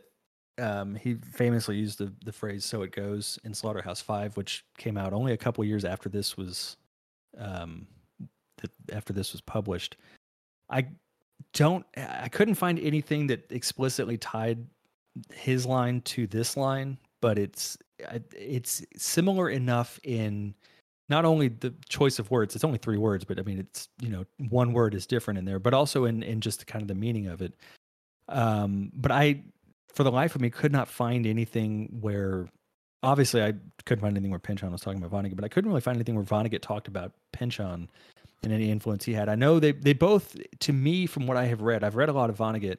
There is a lot of similarities that can be drawn between his work and and Pynchon's. Obviously, Vonnegut was leaned way more into the sci-fi end of things and um, had a very different writing style. But I think thematically, they touched on a lot of the same kind of things, and they shared a lot of the same ideologies and views. Especially given that they were both uh, both of them went to Cornell. They both were in World War II. And they both had ties into World War II. Vonnegut obviously was way more entrenched into it.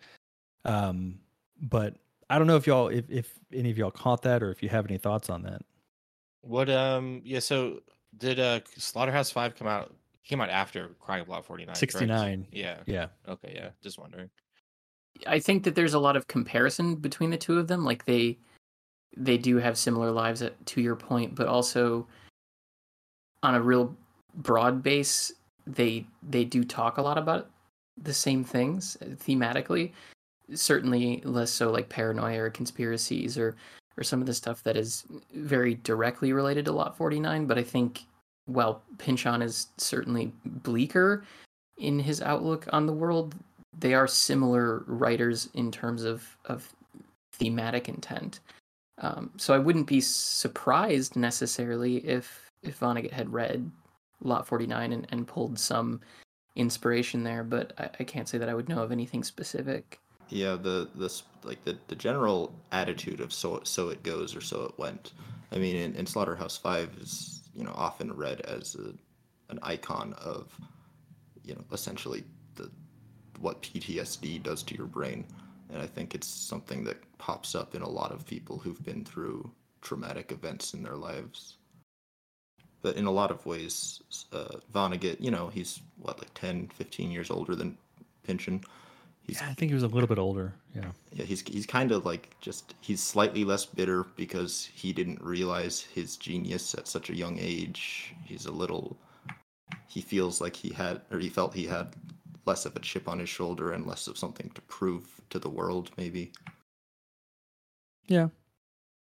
I don't know. I I just thought that was an interesting little um bit in there.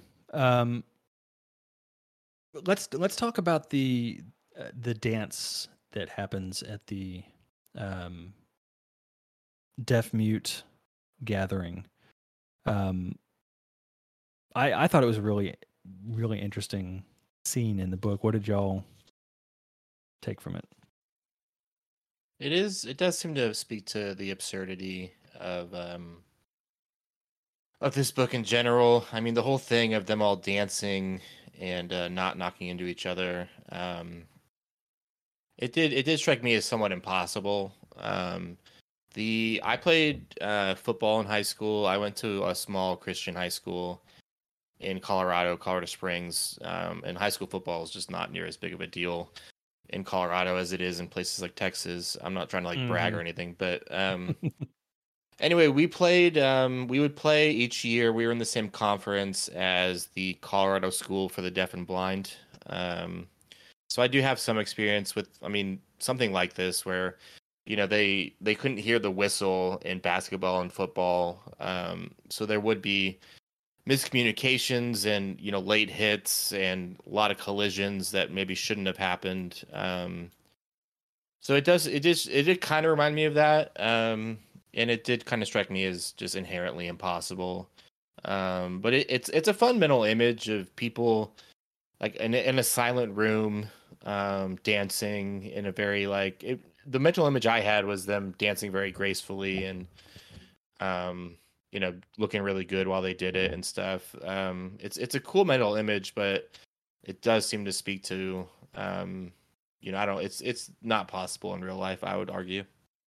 Yeah, it, that's kind of how I took it as well. It, there's a sort of beauty in its chaos, and I, I had the same image that you did, Luke, of that of it being almost choreographed in its in its uh, intricacy, almost like it would have to be, just given the nature of of all of those people and and how they would have to almost I, I would imagine they'd have to practice that and really get a sense of that of the rhythm without being able to hear any kind of music in it and it was kind of to me in in that idea of anarchy being you know a there is chaos inherent in it and it's also unobtainable.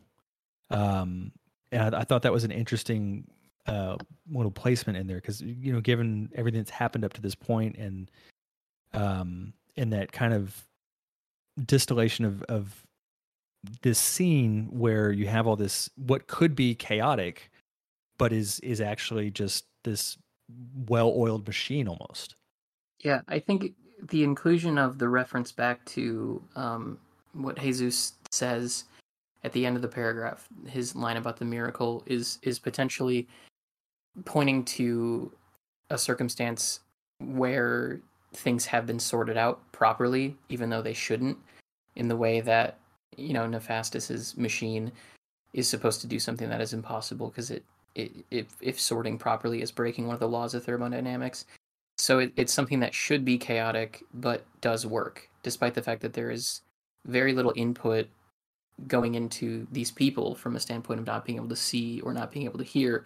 They're still able to to work in a perfect choreographed um, sequence, and I think it given the fact that Oedipa feels humiliated at the end of it, or I, am trying to remember what the exact wording of it is, but um, demoralized. Like she feels demoralized at the end of it. I think going out of the fact that she was not able to sort things out, she was not able to make a finely ordered, you know, setup out of out of chaos by by being a proper sensitive.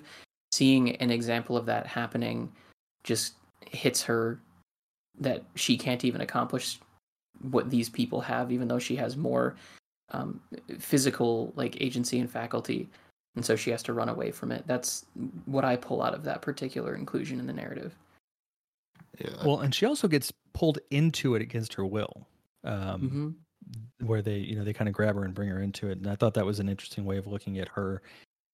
You know, really zooming out and looking at it as her whole um, entrance into this entire story, where she was kind of thrust against her will into this explosion of chaos, and everything is working around her, and she's you know, like I said, just moving along, being strung along almost, you know, out of control, but being controlled. Yeah, it's almost an encapsulation of both both the horror that would be Maxwell's demon if exercised on a human scale, as well as the beauty that it would produce and that's the sort of i mean that it, this is one of those things where I, I, I feel it's Pynchon kind of both in in the same sentence uh, expressing hope for a, an anarchist reality despite his pessimism of the, the actual potential of that as well as his sympathies but derision of um, fascism. Because without the demon, everything is coordinated, even though Oedipa has no clue what's going on, even though the dancers can't hear one another, can't listen to the music, can't actually coordinate in any way except via vision, but they're still able to go with the flow. One thing I did find interesting about um, that whole part as well is uh, I do. I think I'm under the impression that people that are deaf uh, are able to feel stuff like uh, large amounts of bass. Mm-hmm. Um, so there, that could be an aspect of, of you know them going along to the beat and stuff because they perhaps if the bass is up loud enough they could still feel it in, in terms of vibrations. Yeah, it was something I I wanted to look into this because I'm I'm almost sure there has to be you know groups of deaf uh, excuse me, groups of deaf uh, people who have who have have can dance and and do things like this and it would have to be obviously through feeling the the vibration. I've heard i've heard deaf people talk about um well i shouldn't say it like that. I've i've read of deaf people using the vibration to feel music in different ways. Um and it's it's fascinating how you can use that and and take in a sensory uh, input in a totally different way and still kind of get the same um, information from it. Uh, yeah, it, the only thing is it's explicitly stated that the room is silent. Yes, and I, that's something I I do like about the imagery of it is that that silence and all you would be hearing really is the you know the shuffling of feet and the and the switching of fabric up against itself would be really interesting. But then, yeah, at the same time, you know, how are what are they dancing to? So to finish up, let's let's kind of talk about the last. We we we went over the scene with um with Oedipa and Hilarius. Uh, unless anybody has anything else they wanted to add on to that, um, we can talk about the, the final scene with with Oedipa and um and Mucho. I'm sorry, Edna Mosh and Mucho. Yeah, we can move on. I'm fine with that. Yeah, yeah. I think we've mined okay. that for all it's worth. Yeah. So the that final scene with with Oedipa and Mucho, I thought was really interesting, um, especially that you know Mucho taking in all that information at once and claiming he can sort out the the singular was it a bad tuned violin string? Yeah. Yep. The way um, this chapter dances between the the the DT metaphor and then later on Mucho talking about reconstructing the entirety of a, of a musician from one mistuned string of a violin, I think is a beautiful juxtaposition. Oh, absolutely, yeah. One thing that, because whenever I first reread this section, the ending section of the book, I struggled with a lot of Mucho's dialogue and what exactly he was getting at and how it perhaps related to him having uh, multiple personalities and stuff. Um, I eventually just kind of concluded um, that it's basically, in some ways at least, just kind of random word salad. Um, you know, I've um, I've had friends who were pretty heavily into psychedelics. Um, I have some experience myself with psychedelics, and it can lead people to just kind of jibber jabber on about really dumb shit, you know?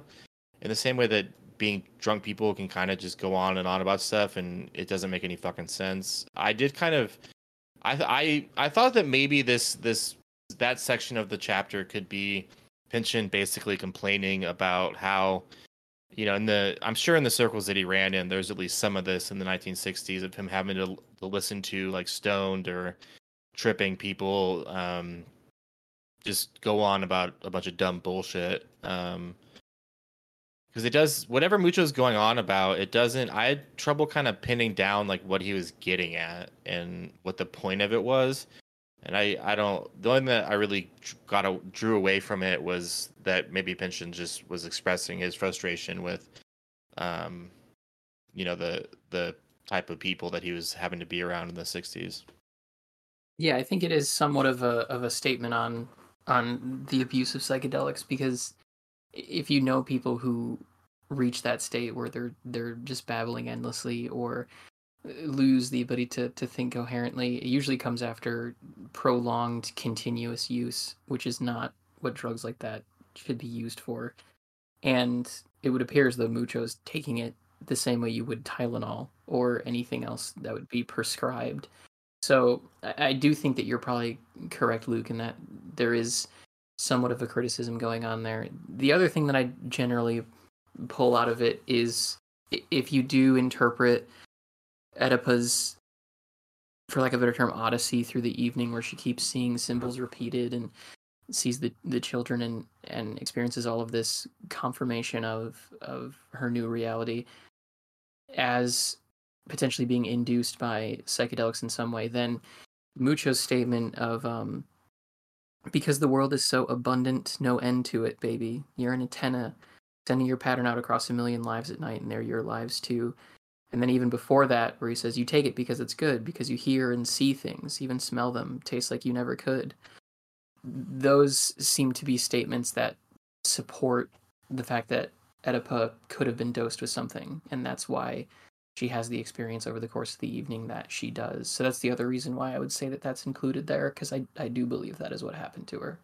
So I'm gonna, I'm just gonna say I don't think it's word salad. I mean, it is not meaningful. It has no value. Like the stuff he's saying is essentially nothing. It all boils down to, oh, I thought this thing and that thing was good, and it's like, okay, sure, great, and the only part that I really find getting into the realm of like actual nonsense is um, talking about the power spectra differentials of people saying the same phrases. And uh, do, do either do either of you sound music folks have any clue?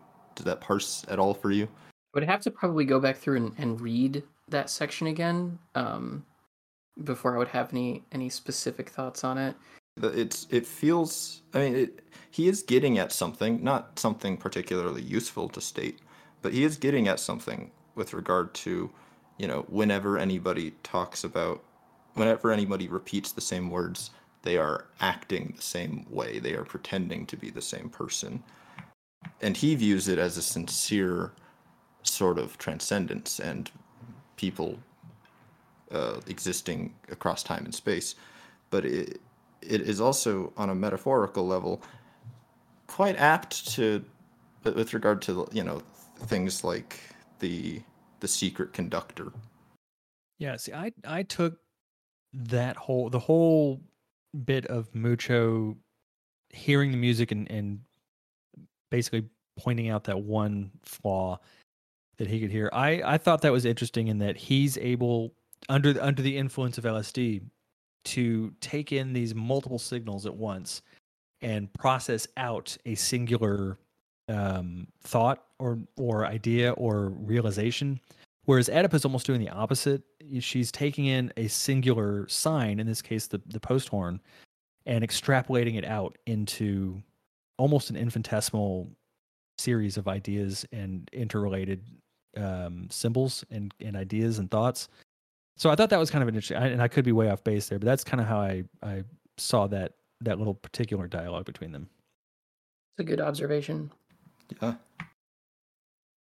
I also want to mention going back to the the Hilarius using LSD. Um, I, that was something that I thought was interesting, especially now, sixty years later, that he was in essence using LSD to treat his patients, and we are now sort of in a in a position where LSD and other psychedelics are being used to treat PTSD Mhm. and other a few other mental illnesses. And it's it, it's showing actual success. Now granted there's a lot of obviously a lot of research that would have to be done on it and it's from my understanding outrageously expensive. And so it's almost entirely limited to specific um, individuals who are i guess eh, have enough of an influence or have enough insurance coverage probably to be able to do it but those who have been able to do it have had almost nothing but good things to say about it. Yeah, and the, the fundamental difference between that that early uh, attempts to use uh, psychedelics in psychiatry and the current wave is essentially that you they, they were trying to see how they could extend that sense of wonder and that prof- profundity into everyday life because that's what everyone wants. You know, ideally, you could feel that kind of joy and terror on a moment to moment basis. Just hopefully, you have a stronger sense of what's real. Um, and that method of just giving, you know, somebody a hundred micrograms a day doesn't work. But the new methods are much more of a matter of taking it and then just doing therapy with a counselor for hours. And so it's it's a very different approach to using the same tool. does anybody have anything else that they want to go over before we get into quotes Not personally. luke well I wanted to ask how everyone feels about the sailor. The old man with the post Oh. tattoo. God, we, how did how? Okay, I don't know how we forgot about that. That's yeah. I found that to be a really interesting part of this chapter, and it kind of goes back to the the guy in the bar as to whether or not you know he's actually connected to this thing or not. Obviously, you know he seems to have knowledge of it and what he says to her seems to have some validity but at the same time you know those guys come and, and talk to him. And i i kind of went back and forth on that whole thing where are the his quote unquote friends that come over to help him you know is that kind of the like the government stepping in to kind of you know shut this guy up? He's talking too much about what we don't want him talking about kind of thing. Um i yeah i definitely thought that was a very interesting um, section of the chapter. The the DT metaphor that immediately follows that. That you know, when I first read this chapter a while ago, you know, I I, I it I just took it for granted that it made sense, but this time through it feels almost almost more word salad than what Mucho's talking about. It, it is definitely an instance where the the construction of those paragraphs and how she seems to be having a hallucination of the sailor's death and then going back to, to reality of, of what is actually going on and then and then back to his death again is very reminiscent of, of again that bad trip imagery that she's having that whole evening. Mm-hmm. Well, and, the, and just the fluctuating uh, imagery, like you know, seeing this the the WASTE. What is it like? She's is it that WASTE is written on it, or it's the post horn is drawn on it? But then later, when he says just mail the letter, the stamp's on it, and she looks at it again, and it's just a regular stamp. Um. Yeah, I don't know. That was that was a really interesting scene, and I, I I'm surprised we forgot about that. So I'll use that as a jumping off point to go into quotes because that scene had my my choice for uh, a memorable quote for this book, and it's a long one, so I'm not going to read the whole thing, but it it starts with uh, the eyes closed, cammed each night out of that safe furrow. Um, the bulk of the city's waking each sunrise, set again virtuously to plowing. What rich soils had he turned? What concentric planets uncovered?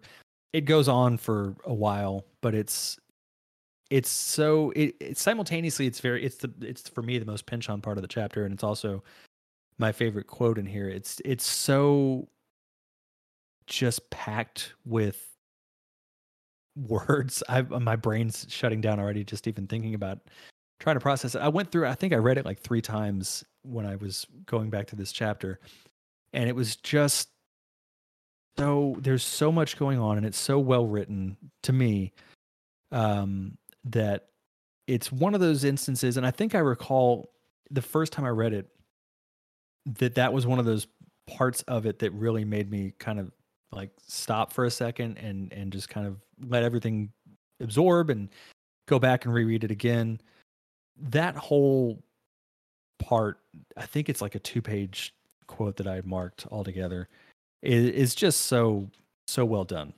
Um, that's me though. I don't know what what what are y'all's um, quotes. It's a great quote, and I think it also, I think it gets again bringing up the fact that she's probably on something during that scene. It gets back to what Mucho says about how each of us are an antenna, and like the moment she touches this man and tries to help him get back into his house, like she starts to not only see his death eventually, but also ponder like what circumstances of creation brought him forth, what things he did, you know, what what fields he he had plowed. I believe is one of the questions in there. Just mm-hmm. taking on this entire man's life experience and in just sort of one brief instant. It, it's it's a beautiful section of of the chapter, and it it both supports the plot in what's going on, but it also just showcases how brilliant of of a writer Thomas Pynchon is. My quote is similar in that regard, and it it comes from um, a bit earlier when she she first runs away from Nefarious' house, and it, similarly, it's a long quote, so I won't read the entirety of it. But um, the quote that's on page 95 in my edition says, "At some indefinite passage in night's sonorous score, it also came to her that she would be safe, that something, perhaps only her linearly fading drunkenness, would protect her. The city was hers, as made up in sleep, so with customary words and images." cosmopolitan culture cable cars it had not been before. she had safe passage tonight to its far blood's branchings, be they capillaries too small for more than peering into, or vessels mashed together in shameless municipal hickeys out on the skin for nothing but tourists to see. And then it continues on past there, but it's another instance of his remarkable ability to describe settings and place, similar to when she looks at the neighborhood at the end of chapter one and compares it to a circuit board. Mm-hmm. Just his his description of streets and byways and alleyways as as capillaries and blood vessels running through a body um, is so genius, and the the imagery is so poetic that it's one of my favorite quotes in the whole book. Yeah, passages like that are there I don't remember who it was that said it, but someone had mentioned that he he writes his his sentences like math equations. Everything has a has a place and it's very specifically detailed out and and balanced. And it's it's parts of the book like this that really make that ring true. It, there's just such a a beauty to it, but it's it's so perfectly constructed that it uh, it is mathematical in a sense. Yeah, and I think that that quality of his writing is what has caused his work to be so carefully considered for so long. Because if if you were perhaps this is a, a reductionary phrase, but less capable of a writer, but still operating in the same thematic circles that that Pynchon does over the course of his career, I don't think people would have taken notice of him, and I don't think that he his books would have been taught or analyzed or discussed even still to to the modern day. Like you can't deny his talent, even if you aren't like apparently the Pulitzer Committee was was aren't able to read his work. You, you mm-hmm. still have to to admit that he's an incredibly talented sentence crafter. Yeah, it, it demands appreciation whether or not you actually like it. Yeah. It would just be completely laughable if he tried to tackle these themes and these plots without his ability to actually dissect these narratives into words. Mm-hmm. Uh, Will, Luke, do y'all have a quote do you want to talk? Yeah, I have the. I mean, it's it's the it's the same one I literally just mentioned about the the DTS, and it's it's you know it's just huge. It's just for me that paragraph is this book. That that forcing of the metaphor and the the self aware uh, you know the lamp shading of this metaphor doesn't make sense. And this the specifically sorry i paged away for a second Trembling, unfurrowed, she slipped sideways, screeching back across grooves for years to hear again the earnest high voice of her second or third collegiate love, Ray glozing, bitching among us, and the syncopated tonguing of a cavity about his freshman calculus DT. God help this old tattooed man meant also a time differential, a vanishingly small instant in which change had to be confronted for at last what it was, where it could no longer disguise itself as something innocuous like an average rate where velocity dwelled in the projectile, though the projectile be frozen in mid flight, where death dwelled in the cell, though the cell be looked in on at its most quick. Yeah, I love I just I love it. Uh, Luke, did you have Yeah, the quote that I really liked is on for me page 121. Um it's it starts with the it's the paragraph that starts with under the freeway. He waved her on in the direction she'd been going. Always one. You'll see it. Um, it uh, although he does Pynchon does seem to focus more on the what the uh, it, he focuses more on like the experiences of an inanimate object, um, but then later goes on to talk about the the bum, the hobo who occupies that bed in the room. But that whole thing just struck me as very similar to Kerouac. Um, and Kerouac himself would probably have done a, a, similar type of paragraph, just more focused on what the bum has experienced, what the hobo has experienced.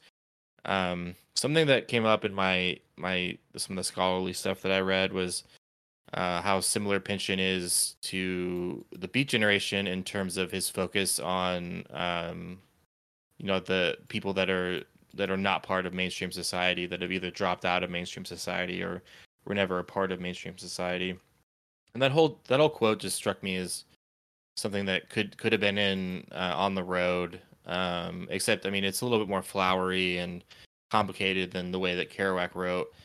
Um, that whole paragraph is just really beautiful writing. Um, I did see one of the scholars claim that um, all artists are nostalgic for the decade in which they grew up. Um, and you know, the 1930s when Pynchon would have been growing up, um, it's kind of the one of the cliche things that people think about with the 1930s is you know bums and hobos taking you know getting on trains and going around America and bumming around. So yeah. It also occurs to me that Will's quote confirms that Oedipa went to college because it says that it was her second or third collegiate love. Thank you. Yeah, you're right. There you go. Yeah. Good catch. Um, did anybody have a most Pynchon part of the chapter? I, I think for me, like I said, it was that that quote that uh, Will and I had, uh, not Will and I, I'm sorry, Luke and I both pointed out. Um, did anybody else have anything? It's hard to pick just one because honestly, like this whole chapter can be it's riddled with them, right? Summarized as the most Pynchon aspect of the novel, from the mixing of theoretical physics with with engineering to the whole extended paranoia trip over the course of the night to the, the stuff with Doctor Hilarius and and its somewhat tenuous relationship to potentially M- something like MK Ultra to just LSD and and subvert. Like there's just so much of it. It's hard to pick one. Yeah. I I'm partial, I guess, if I have to pick one, to the the the dance scene. That seems a little bit less characteristic than a lot of the the sections we've been choosing so far. But I have a very hard time imagining any writer um, writing that scene in in the same kind of sense that he does. Yeah, it would definitely not come off the same, I think, in, in almost anyone else's hands. yeah to kind of build on that um i think i already talked about how the the description of the hotel is similar to the wedding scene in vineland um but just the phrase a sprawling many leveled german baroque hotel carpeted in deep green just seems like a very pynchon way to describe stuff that whole opening sequence seems like a very Mhm. pynchon way to to open a chapter Absolutely, yeah. Well, if no one else has anything else, uh, that will wrap up chapter five for us, and we will move on to chapter six, the last chapter, and then uh, we'll do a wrap up episode after that to kind of go over the the book as a whole. Um, but I I do want to thank everyone who has been listening for staying with us and and for going on this trip with us. And um, we appreciate any questions or comments that anyone has. Please send them over to us at mappingthezonepod at gmail.com. And we will be back next week to finish this book up. We'll see y'all then. Bye. Bye. see y'all